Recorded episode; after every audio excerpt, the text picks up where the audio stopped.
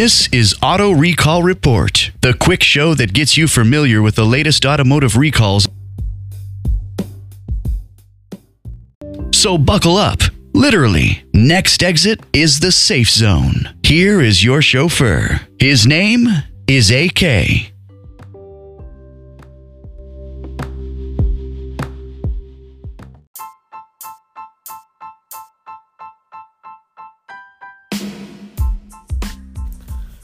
The Nissan Altima is in the house today. Auto Recall Report, this is AK, and thank you for joining me. Did you know that the Nissan Altima has been out for over 25 years? And before it was known as the Nissan Altima, it used to be called the Nissan Stanza?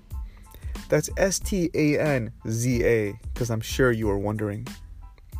Back in 2002, the third generation Nissan Altima was named North American Car of the Year. And also in 2002, Altima sales reached over 200,000 models in a single year. But today, let's concentrate on the newest 2019 Altima and why it's on the recall list.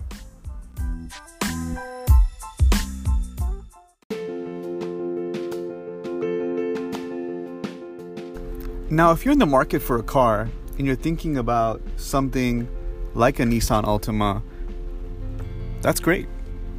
So you should know the MSRP of a Nissan Altima for 2019 starts at 23.9.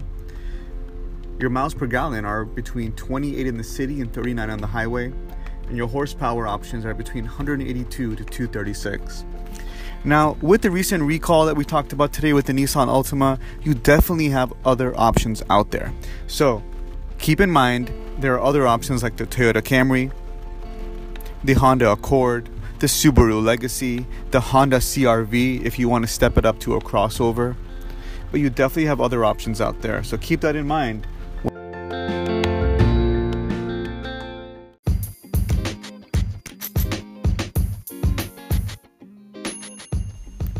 Now, what do you got to know about the recall?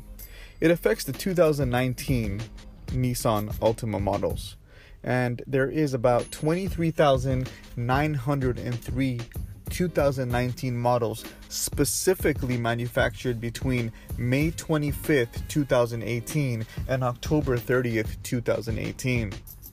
The problem is that there's a clip that connects the vehicle's fuel line to its fuel pump and that may not have been locked into the position properly during assembly. If that partly disconnects, there's the potential for a fuel leak, which could lead to a fire. If it completely disconnects, it could cut off the fuel supply to the engine and cause the car to stall. So, what's the fix? Dealers will reinstall the fuel line properly and lock the clip into place at no charge to you. Now, guys, if you listen to the show, you know what I say. It's really important that you check with your dealer right away, give them your VIN number to make sure your car is not on the recall list. Also, if you listen to my last show, you know that Ubers and Lyfts are personal vehicles. And if there's any drivers that have an Altima, make sure you also ask them, hey, did you know that there's a recall on this Altima if it's a 2019 and make sure that that gets checked out too because the last thing that you want is to be in the car with the recall at the wrong place at the wrong time and in the wrong situation. So, make sure you use that and be mindful. The National Highway Safety website is another great website to check out. You can type in your VIN number there and see what other recalls are affecting your vehicle. Now, before I go, guys, you should know don't text and drive.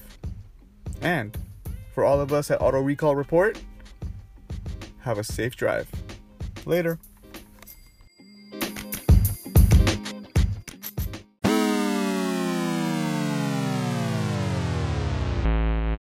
Next exit is the safe zone.